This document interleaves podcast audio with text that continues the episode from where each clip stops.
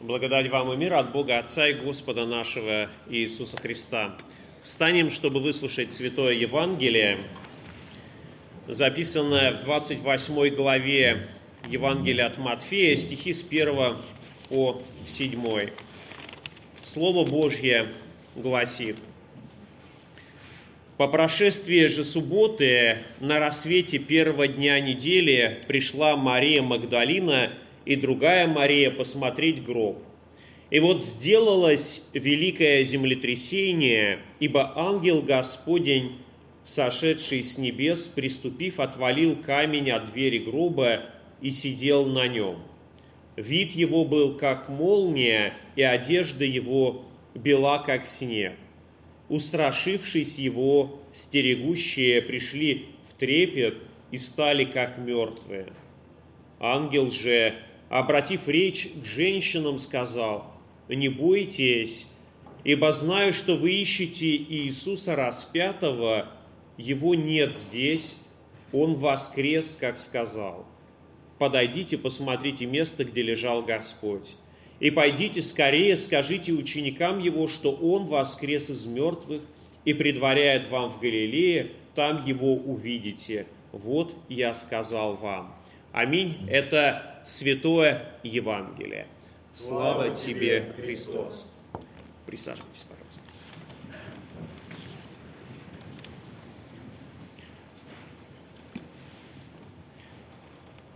Знаете, в социальных сетях есть такие друзья, которые любят поздравлять с различного рода праздниками.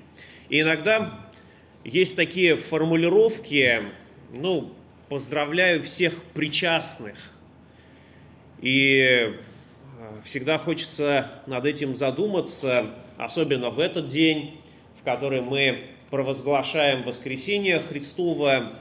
Э, мы поздравляем себя как причастных к этому празднику. Если мы причастны к этому празднику, то каким образом, как мы причастны к воскресению Христова? И здесь нужно сказать о том, что да, каждый христианин – Каждый человек, кто однажды был омыт водами святого крещения, оказывается причастным к празднику воскресения Христова. Ибо апостол Павел говорит, и так мы погребли с ним в крещении смерть, дабы как Христос воскрес из мертвых славою Отца, так и нам ходить в обновленной жизни. И поэтому мы справедливо можем сказать, что праздник воскресения Христова, Пасха, является и нашим праздником. И мы, конечно, сопричастны к этому, сопричастны ко Христу, к Его победе над смертью, к Его победе над грехом, к Его победе над адом. И поэтому это не только праздник Христов, но праздник каждого из нас, всех, кого Он искупил, всех собравшихся сегодня здесь, чтобы праздновать Пасху. И, конечно, очень часто говорится о том, что Пасха является главным праздником церковного года, главным праздником календаря. Но тут важно сказать, что это действительно так, но, наверное, можно продолжить и сказать о том, что это не только праздник одного года, это праздник всей нашей жизни. Непрерывно каждое воскресенье в течение своей жизни мы отмечаем воскресение Христова, собираясь вместе вокруг Слова Божьего, собираясь у причастного стола, находясь в общении друг с другом, в общении с Богом, мы продолжаем жить этим событием всю нашу жизнь. Как сегодня уже было сказано, Бог э, сотворил э, мир за шесть дней, на седьмой день почил. Он сотворил все видимое и невидимое и благословил один из дней. По-еврейски этот день назывался Шаббат, или, как мы называем его, суббота. И в этот день, этот день Господь благословил. И мы читаем из э, Святого Писания, читаем из Библии, что э, в этот день человек должен был находиться в покое, ну, не работать, э, какие-либо э, активные действия, они не очень-то э, поощрялись. Э, мы читаем также в Новом Завете, что фарисеи находили различные способы для того, чтобы каким-то образом обойти, обойти субботу. И когда Христа распяли в пятницу, накануне субботы, то, конечно, многие были обеспокоены, а что нам, что нам делать дальше? Как мы можем попрощаться со своим учителем? Как мы можем а, предать его в могилу? Как мы можем совершить последние почести, которые мы хотим отдать своему учителю? И действительно, многие ученики были этим обеспокоены, и один из них нашел э, возможность, нашел смелость пойти к Понтию Пилату и попросить тело Иисусова. Этого человека звали Иосиф Аримафейский, знаменитый член Совета, который сам ожидал Царствия Божия, э, который приходил ко Христу, и его иногда называют таким тайным учеником Христа. Но вот в это время, когда ученики Христовы из-за страха того, что и их могут арестовать, разбежались и не могли свидетельствовать свою веру, то тайный ученик Христа, он оказывается человеком, который способен свидетельствовать о своей вере не только словом, но делом. Он идет к Пилату, просит тело Христа, совершает некоторый ритуал, а, обвил Христа в плащанице, помазал смирным и алоем и поместил в гробницу, которая была для него самого приготовлена. Прекрасная э, сделанная гробница, куда был помещен, помещено тело Христа Иосифом Аримафейским.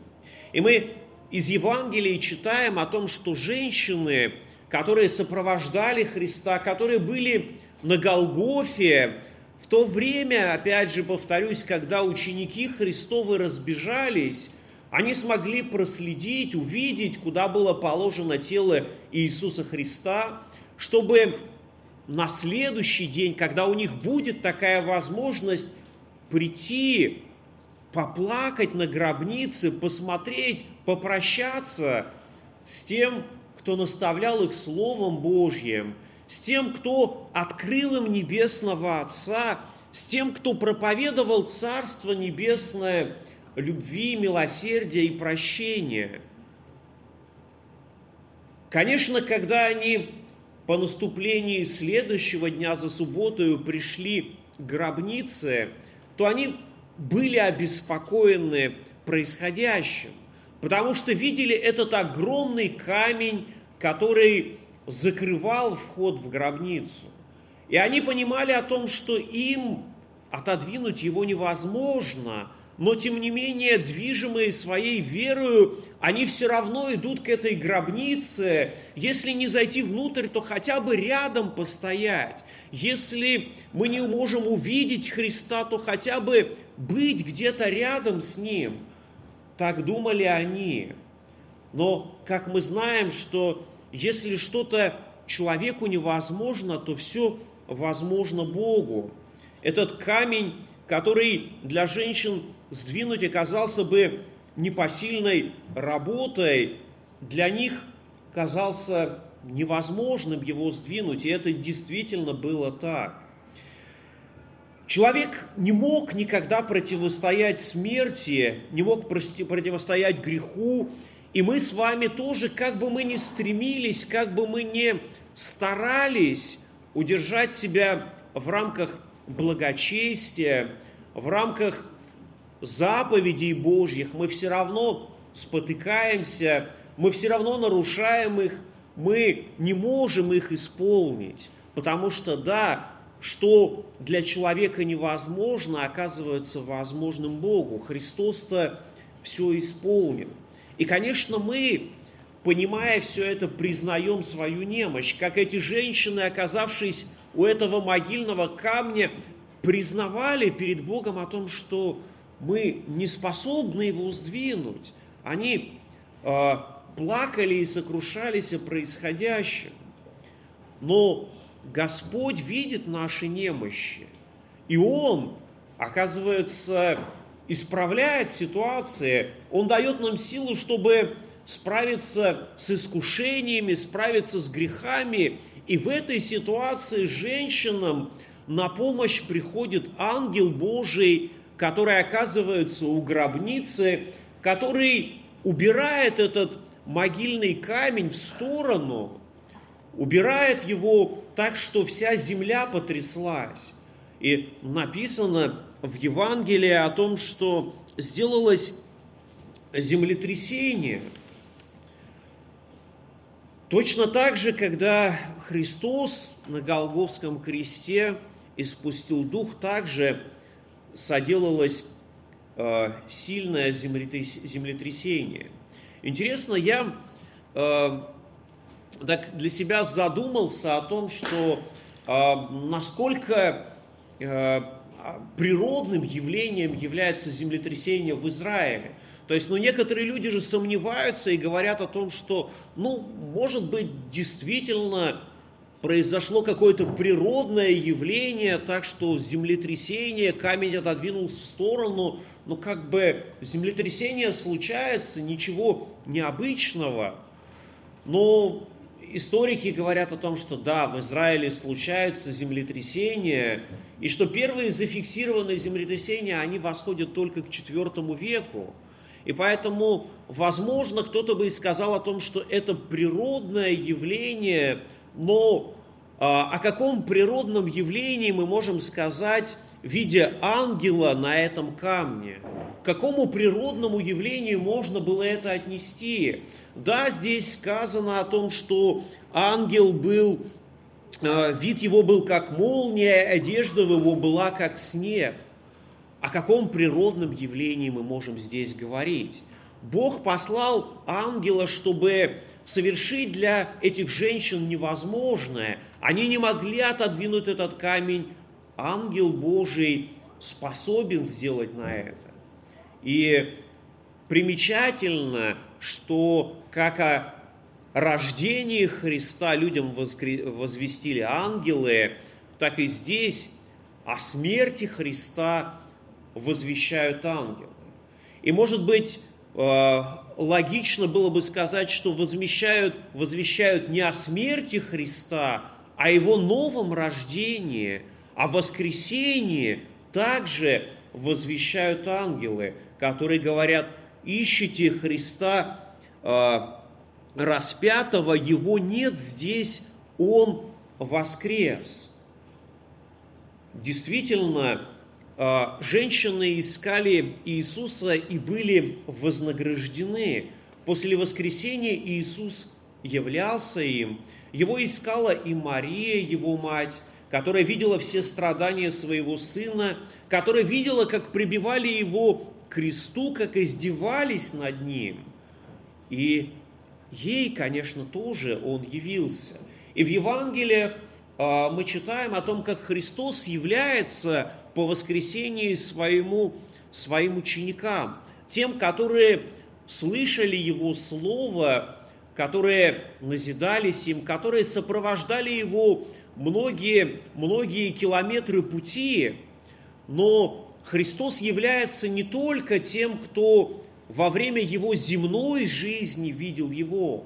Также в Новом Завете мы с вами читаем о том, что Христос является например, апостолу Павлу, который не искал встречи со Христом, а наоборот, пытался преследовать тех людей, которые были учениками Христовыми.